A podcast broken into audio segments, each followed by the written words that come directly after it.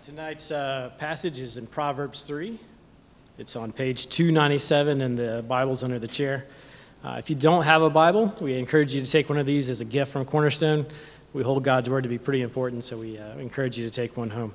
Uh, the passage is Proverbs 3 13 through 35. Blessed are those who find wisdom, those who gain understanding, for she is more profitable than silver and yields better returns than gold. She is more precious than rubies. Nothing you desire can compare with her. Long life is in her right hand. In her left hand are riches and honor. Her ways are pleasant ways, and her paths are peace. She is a tree of life to those who take hold of her. Those who hold her fast will be blessed. By wisdom, the Lord laid the earth's foundations. By understanding, he set the heavens in place. By his knowledge, the watery depths were divided, and the clouds let drop the dew. My son, do not let wisdom and understanding out of your sight. Preserve sound judgment and discretion. They will be life for you, an ornament to grace your neck. Then you will go on your way in safety, and your foot will not stumble. When you lie down, you will not be afraid. When you lie down, your sleep will be sweet. Have no fear of sudden disaster or of the ruin that overtakes the wicked, for the Lord will be at your side and will keep your foot from being snared. Do not withhold good from those to whom it is due when it is in your power to act. Do not say to your neighbor, Come back tomorrow and I'll give it to you, when you already have it with you.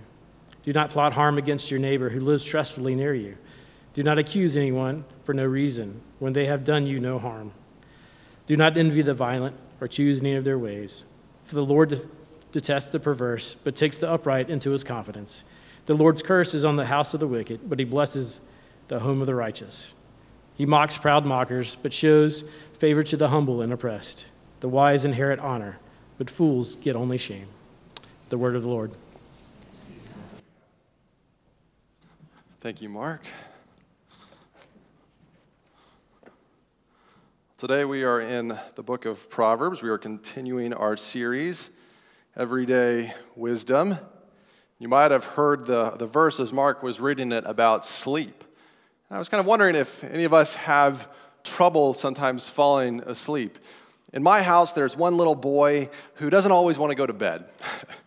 uh, Monica tucks him in uh, but he starts to make noises. As soon as his head hits the, the, the, the mattress, he doesn't want to go to sleep and he makes it known. He begins to, to whine a little bit, cry a little bit, and speak up a little bit.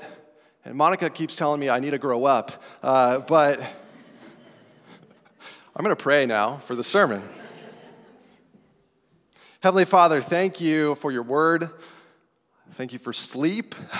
Thank you for rest. Thank you for peace. We've been singing about peace and hope and joy, and that we get that through Christ Jesus. Thank you for Jesus. We love him. In Jesus' name we pray. Amen. I do want to start by talking a little bit about sleep. Uh, the National Peace, uh, the National Sleep Foundation offers a couple tips for falling asleep. Maybe you've heard of these, maybe you haven't. Maybe start winding down 30 minutes early You can do that by reading a book or dimming the lights. You could also, number two, stop looking at your cell phone. Apparently, the light in your cell phone can kind of mimic the light of daytime and wake you up. So, if you want to fall asleep better, you could turn that off. You could do a little breathing exercise. Begin to breathe in and out and uh, relax. Number four, you can't fall asleep after 20 minutes, they suggest getting up and walking around and trying something relaxing and then trying to go back to sleep. Number five, actually getting up at the same time every day. Uh, apparently will help you sleep better. So, no sleeping in on the weekends, unfortunately. What keeps you up at night? Maybe some of you are sound sleepers. Maybe some of you stay up because you're worrying or you're anxious. Or maybe you're worrying not about something, but someone, someone you care about, a, child, a parent, a friend, or a relationship that's difficult, a coworker. Well, Proverbs tells us how to have a good night's rest. Verses 21 and 24, you can look down at your Bible. Verse 21 says, My son, do not let wisdom and understanding out of your sight. Preserve sound judgment and discretion. And then skipping forward to verse 24, when you lie down, you will not be afraid. When you lie down, your sleep will be sweet. So, one of the benefits of wisdom, I love it because it's so practical and we all need it, is just a good night's rest. Now, I've defined wisdom as kind of a skill for living, a skill for living God's way. And I wanted to kind of continue to build on that definition, maybe expand it a little bit more to define wisdom as believing God's words and living God's ways. Believing God's words and living God's ways. So if you can, li- if you can remember words and ways, you kind of get the idea of what wisdom is.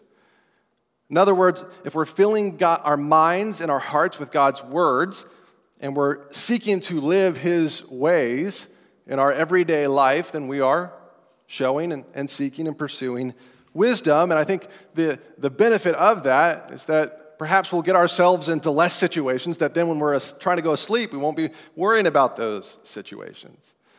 Now, this isn't a guarantee. Uh, Proverbs are not guarantees, they tend to be more like principles. So you could be an incredibly wise person but have trouble sleeping. But there is some wisdom to this passage that if we seek wisdom, it can help us sleep. Why do we need sleep? Because we all need rest. We all need peace. We all need peace that lasts. We need something more than momentary rest. And when we go to sleep, when we're resting, that, that's like a picture of a, of a rest that's longer, that's more eternal, that's actually lasting and durable. And that's the peace we need because we can't always guarantee our sleep. We need peace in our hearts and in our minds, and our relationships, and in this world. Did you know that we, as humanity, we once had this kind of peace? We, we did, we had it. We read about it actually a little bit in this Proverbs. See, we had peace, we had perfect peace in the garden. I'm talking about the Garden of Eden. See, there's a connection between wisdom, peace, and the garden. And I want us to look for it. I'm actually going to read uh, through part of the passage again, verses 13 through 18, so you can follow along and maybe you can pick it out as we're going along. Verse 13 Blessed are those who find wisdom, those who gain understanding. So this whole passage is about finding wisdom. For she is more profitable than silver and yields better returns than gold. She is more precious than rubies. Nothing you can desire can compare with her. Long life is in her right hand, and her left hand are riches and honor. Her ways are pleasant ways, and all her paths are peace. And here it is She is a tree of life to those who take hold of her. Those who hold her fast will be blessed.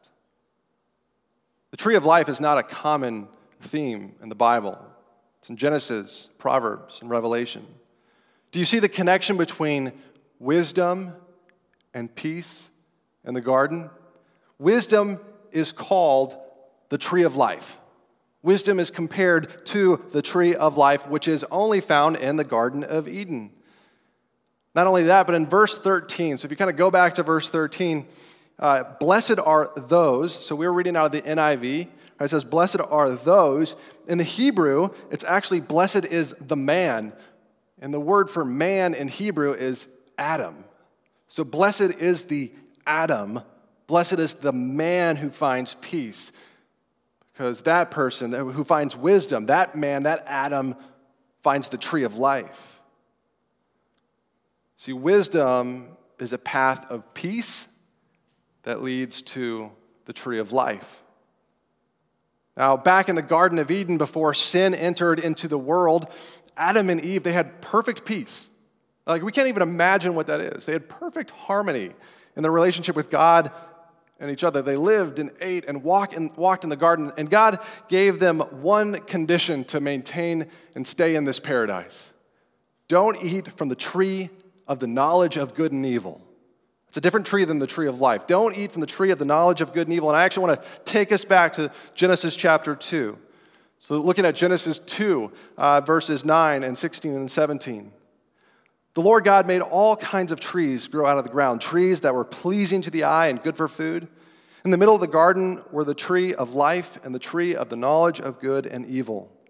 And the Lord God commanded the man, the Adam, You are free to eat from any tree in the garden, but you must not eat from the tree of the knowledge of good and evil. For when you eat from it, you will certainly die. So, of course, what do Adam and Eve do? Satan He's this serpent figure. He enters into the garden. He tempts Adam and Eve. They eat of the tree of the knowledge of good and evil. And in that moment, they disobey God and they shatter their peace. They lose their peace with God and man. They enter themselves and all of creation into this new state of brokenness, of sin, of fallenness. And we're still living in that world. It doesn't take much of a knowledge of the world to understand that things aren't right. That's the fruit. That's the fruit of that decision in Eden. Adam and Eve were the very best of humans. So none of us would have made a better decision. They ate of that tree, and we and them fell into sin. But there's a problem because in the Garden of Eden, if they stay there, they still have access to the tree of life. They still can go and they can eat from that tree. And we don't know if they had or if they hadn't, but there's this idea that if they eat from that tree, they will live forever in their sin. That they will be permanently stuck in that state of wickedness and unholiness and unrighteousness and disobedience to God, and in that state of brokenness of relationship. We actually see this in Genesis chapter 3 that God, maybe you've wondered, why did God cast them out of the garden? It was an act of mercy that God cast them out of the garden because he was removing them from the tree of life so that their, their condition would not be permanent, so that our condition wouldn't be permanent. Genesis 3, uh, verse 22 and 24. And the Lord God said, The man has now become like one of us, knowing good and evil.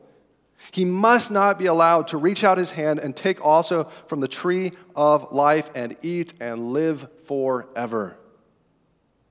After he drove the man out, he placed on the east side of the Garden of Eden cherubim and a flaming sword flashing back and forth to guard the way to the tree of life. God casts Adam and Eve, humankind, you and me, out of the garden so that one day he can heal the garden and he can invite us back in so that he can redeem the garden and heal all the hurt and all the brokenness. We had perfect peace in the garden, and we've been trying to recapture it since then, and we have been unable to do so. Have you ever had a really good dream? So, some of us dream a lot, some of us don't dream very often. Apparently, I think that's a sign of good sleep. But you ever had a really good dream and you're, you're enjoying this dream? Maybe you're flying, or you're eating all the dessert you ever wanted, or uh, you're just spending time with loved ones or friends, maybe good friends that you know or that have passed. You're having an amazing dream, and then you wake up, and you're like, no, I want to go back to sleep. How many of you, just by show of hands, can actually like pick up a dream where you left off once you've woken up? Wow, three of you, four of you. Wow, you guys should like have like maybe a lecture or something teach us how to do that. That would be great. I can't do that think I, I, think I could do that when I was a kid. I think I remember like one or two times where that happened. When Adam and Eve ate from the tree of the knowledge of good and evil, it woke them up. But it didn't wake them up to a, to a better reality. It woke them up to a nightmare, to a broken relationship with God and broken relationships with each other. And ever since then, we've all been trying to get back to Eden. But we can't do it. We can't do it by our own works, by our own goodness. We had perfect peace in the garden, but we lost it.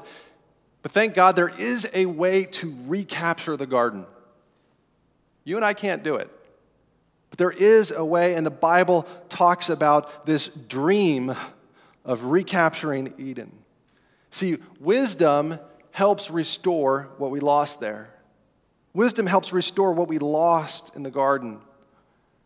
When we reject wisdom, we reject God. When we reject God's words and his ways, we're rejecting God himself. Because of that, we're actually rejecting peace in our own lives. We might experience momentary peace through breathing exercises or a good night's rest, but we're not experiencing long lasting peace. Adam rejected God. He must have slept terribly that first night. But all was not lost. There was hope. So, a man named Solomon, a king, he wrote the first part of Proverbs here. And he writes that we can experience peace, we can experience the ways of peace, the paths of peace, we can experience the tree of life, at least in part, not in full, through wisdom. Looking at 17 and 18 again, it says, Her wisdom's ways are pleasant ways, and her, all her paths are peace. She is a tree of life to those who take hold of her. See, through wisdom, we can restore two kinds of peace. And I've already been talking about them a little bit. We can restore the peace we lost inside of us. Perhaps not fully, but, but we can restore it. See, that first type of peace that we lose is, is a break in relationship with God. And through a restored relationship with God, through, through seeking God's words and God's ways, we can reestablish that peace between ourselves and God. See, rejection of wisdom creates fear and unrest that, because there's this, this recognition of a broken relationship with God. But we can get that internal sense of peace back, at least in part. Verses 21 through 26. I want to read those of Proverbs 3.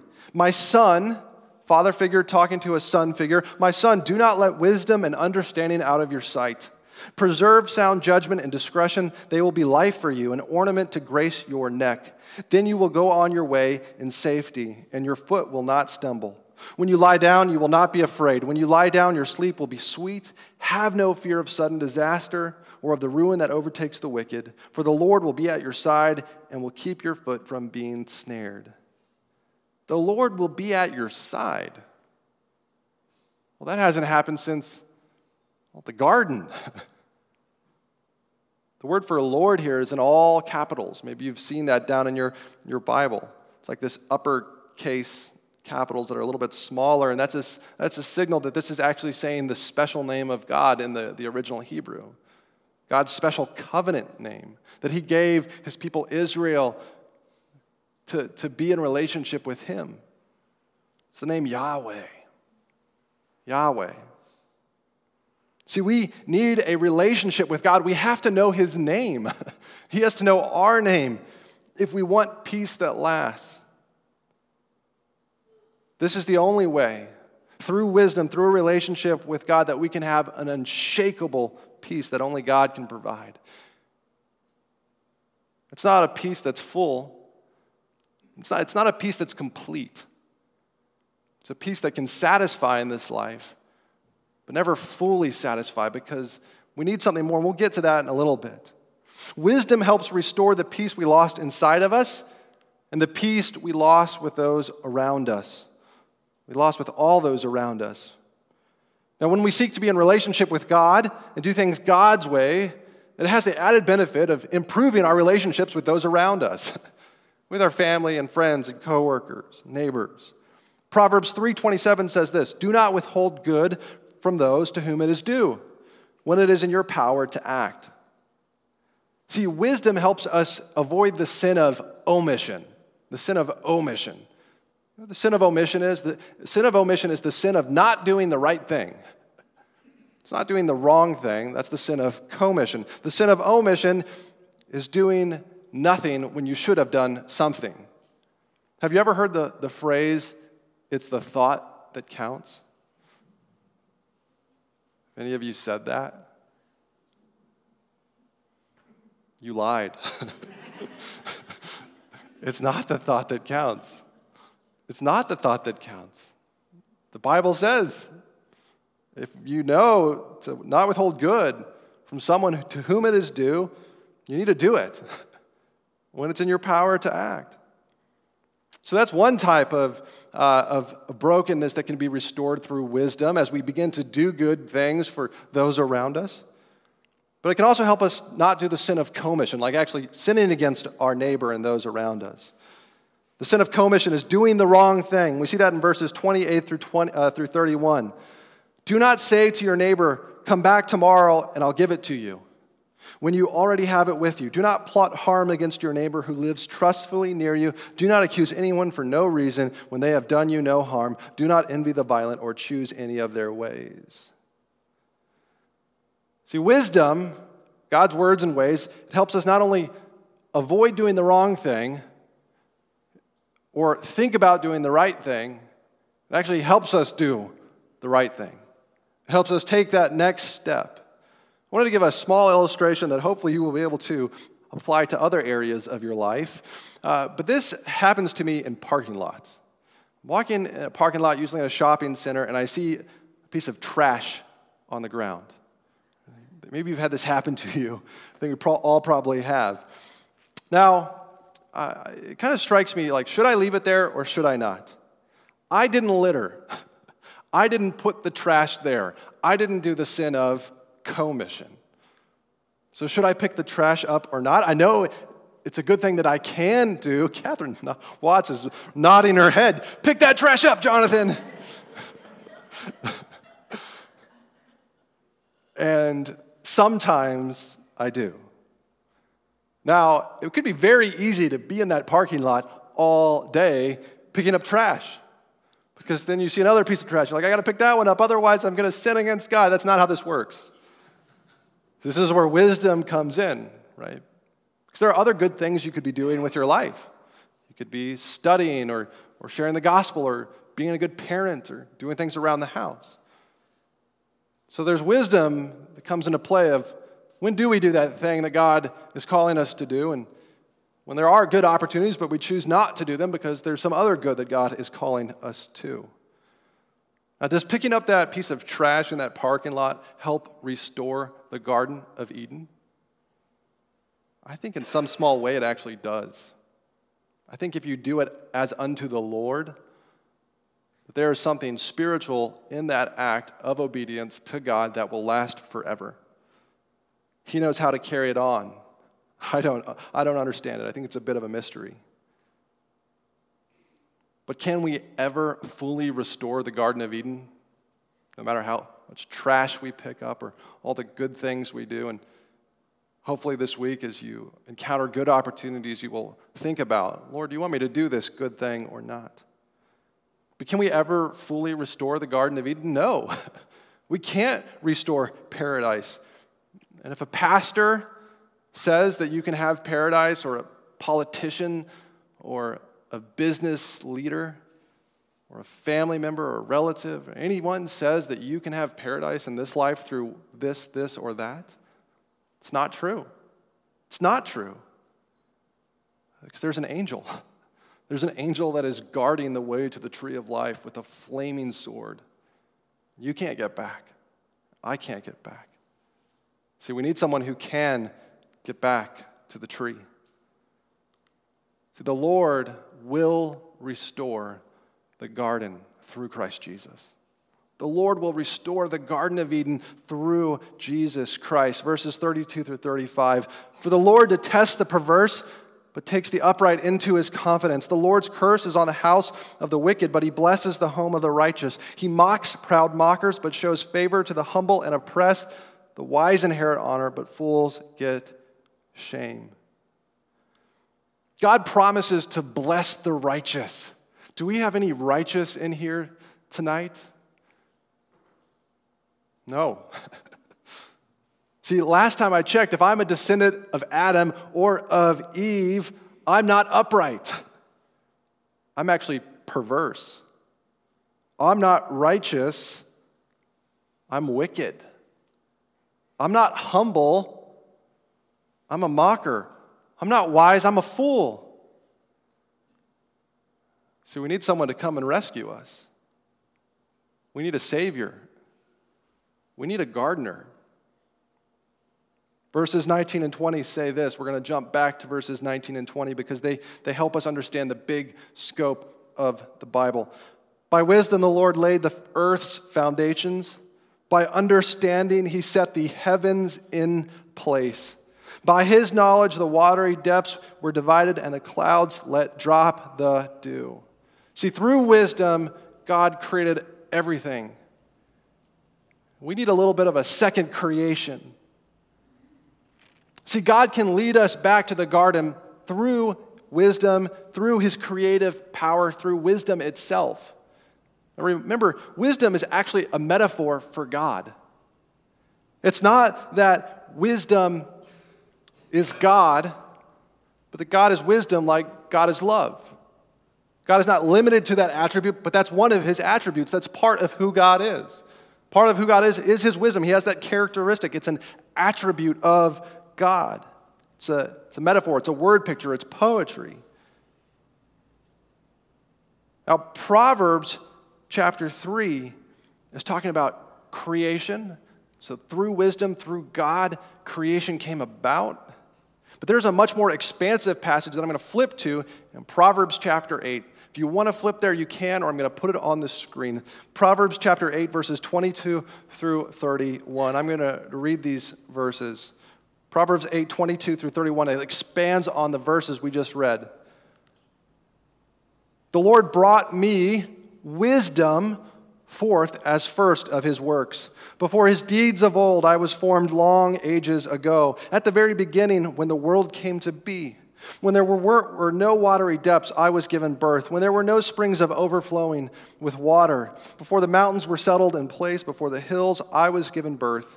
Before he made the world or its place, or its fields, or any of the dust of the earth, I was there. When he set the heavens in place, when he marked out the horizon on the face of the deep, when he established the clouds above and fixed securely the fountains of the deep when he gave the sea its boundary so the waters would not overstep his command, and when he marked out the foundations of the earth.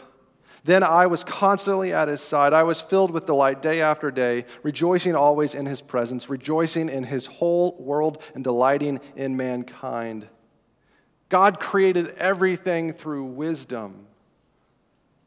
Wisdom is God. God is, is, is kind of captured by this metaphor of what wisdom is.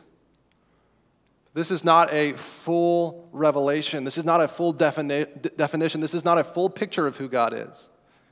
If all you ever understand of God is that God is wisdom, you'll, you'll never understand God. So a man came along named Paul who identifies who wisdom is. Colossians chapter 1, verses 15 and 17. I think I jumped ahead.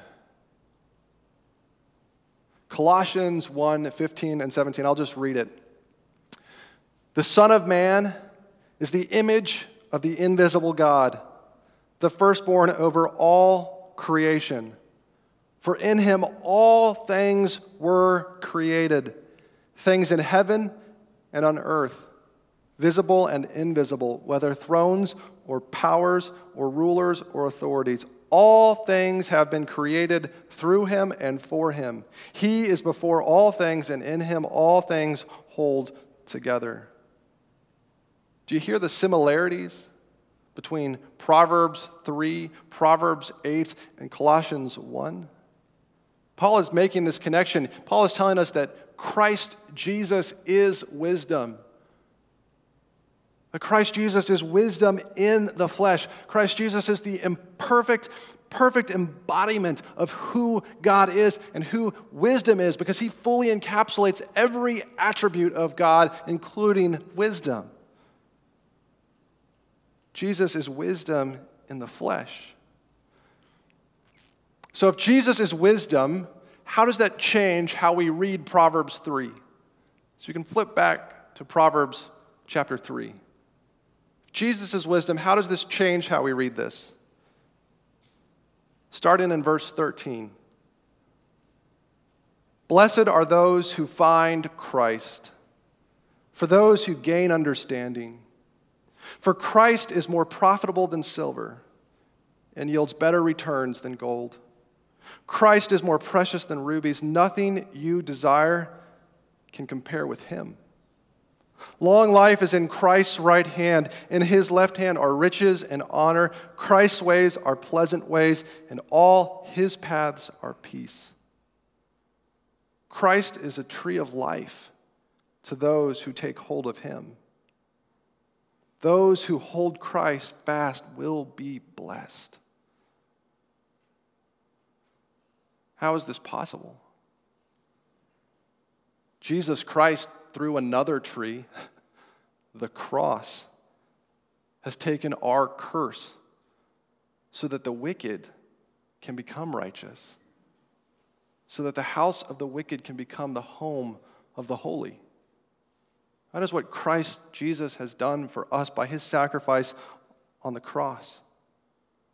If you want peace with God, if you want peace with your neighbors, if you want peace with those around you, Christ. If you want eternal rest, Christ. If you want blessing that never fades, Christ. If you want forgiveness, Christ. Christ is, is called the last Adam. Christ is called the second Adam because he's the perfect man. He always obeyed God, he always lived God's ways and understood God's words. So the gospel is that you and I, we're never going to measure up to Christ. But that's okay because he grants us his record. He says, I will measure up for you. And now, go and bear fruit. go and walk in the ways of wisdom. Go and walk in the paths of peace. How do we accept that? Through repentance. Repent of our sins. We say, God, I'm a fool. I'm a fool. But Jesus isn't. I trust him. And then live a life in that way. Christ is the second Adam, and he's taken us back to the garden. He's going to lead us home. Remember where the tree of life appears? In the first book of the Bible, Genesis, the book of Proverbs, and the very last book of the Bible, in the very last chapter, book of Revelation. Revelation 22, verse 1 and 2. Then the angel showed me the river of the water of life, as clear as crystal flowing from the throne of God and of the Lamb. That's Christ. Down the middle of the great street of the city, on each side of the river stood the tree of life, bearing 12 crops of fruit, yielding its fruit every month. And the leaves of the tree are for the healing of the nations. The Lord will restore the garden and peace that lasts through Christ Jesus. He already has in some ways, in a, in a partial way, but one day he will do it in a full and complete way when Christ comes back. I heard this illustration, this is my closing, uh, from Timothy Keller. I think it's a good way to end this sermon. Have you ever had a dream where something not good happens, but something bad happens? Right? So you're you're dreaming and something terrible happens, a nightmare, someone you love dies. Someone you love dies. A, a child, a parent, a sibling perishes in your dream. It just hits you, doesn't it? It just hits you. Just like mourning and you're sad and you can't believe this happened. And then you wake up. and isn't it a great feeling when you realize, oh, my husband or my wife they're lying right next to me. They're still here. My, my son, he's still in his crib. my child, they're still here. There's this amazing feeling of life, of thankfulness, that it's all been a bad dream. Well, when the final trumpet sounds, when Christ Jesus comes back, it's going to be like that. It's going to be waking up to peace, waking up to eternal life through Christ Jesus. And anyone who is in Christ, anyone who has known him, your family members, your friends, your coworkers, those people that know Christ Jesus are going to be there. And you're going to wake up. You're going to see them again. You're going to know eternal peace. I'm going to be there I pray you're going to be there too. And I know you will through Christ. Let me pray.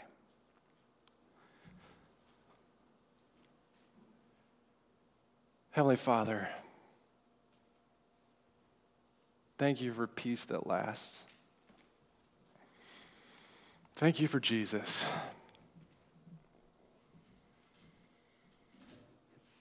Thank you for the garden that all is not lost. that through the perfect Son, through wisdom in the flesh, we get to go back to the garden, and this garden will actually be a garden that's even better. And we will get to experience peace that lasts with our loved ones who also are in you. Lord, we love you and we need you. Please bless our time together this evening. In Jesus' name, amen.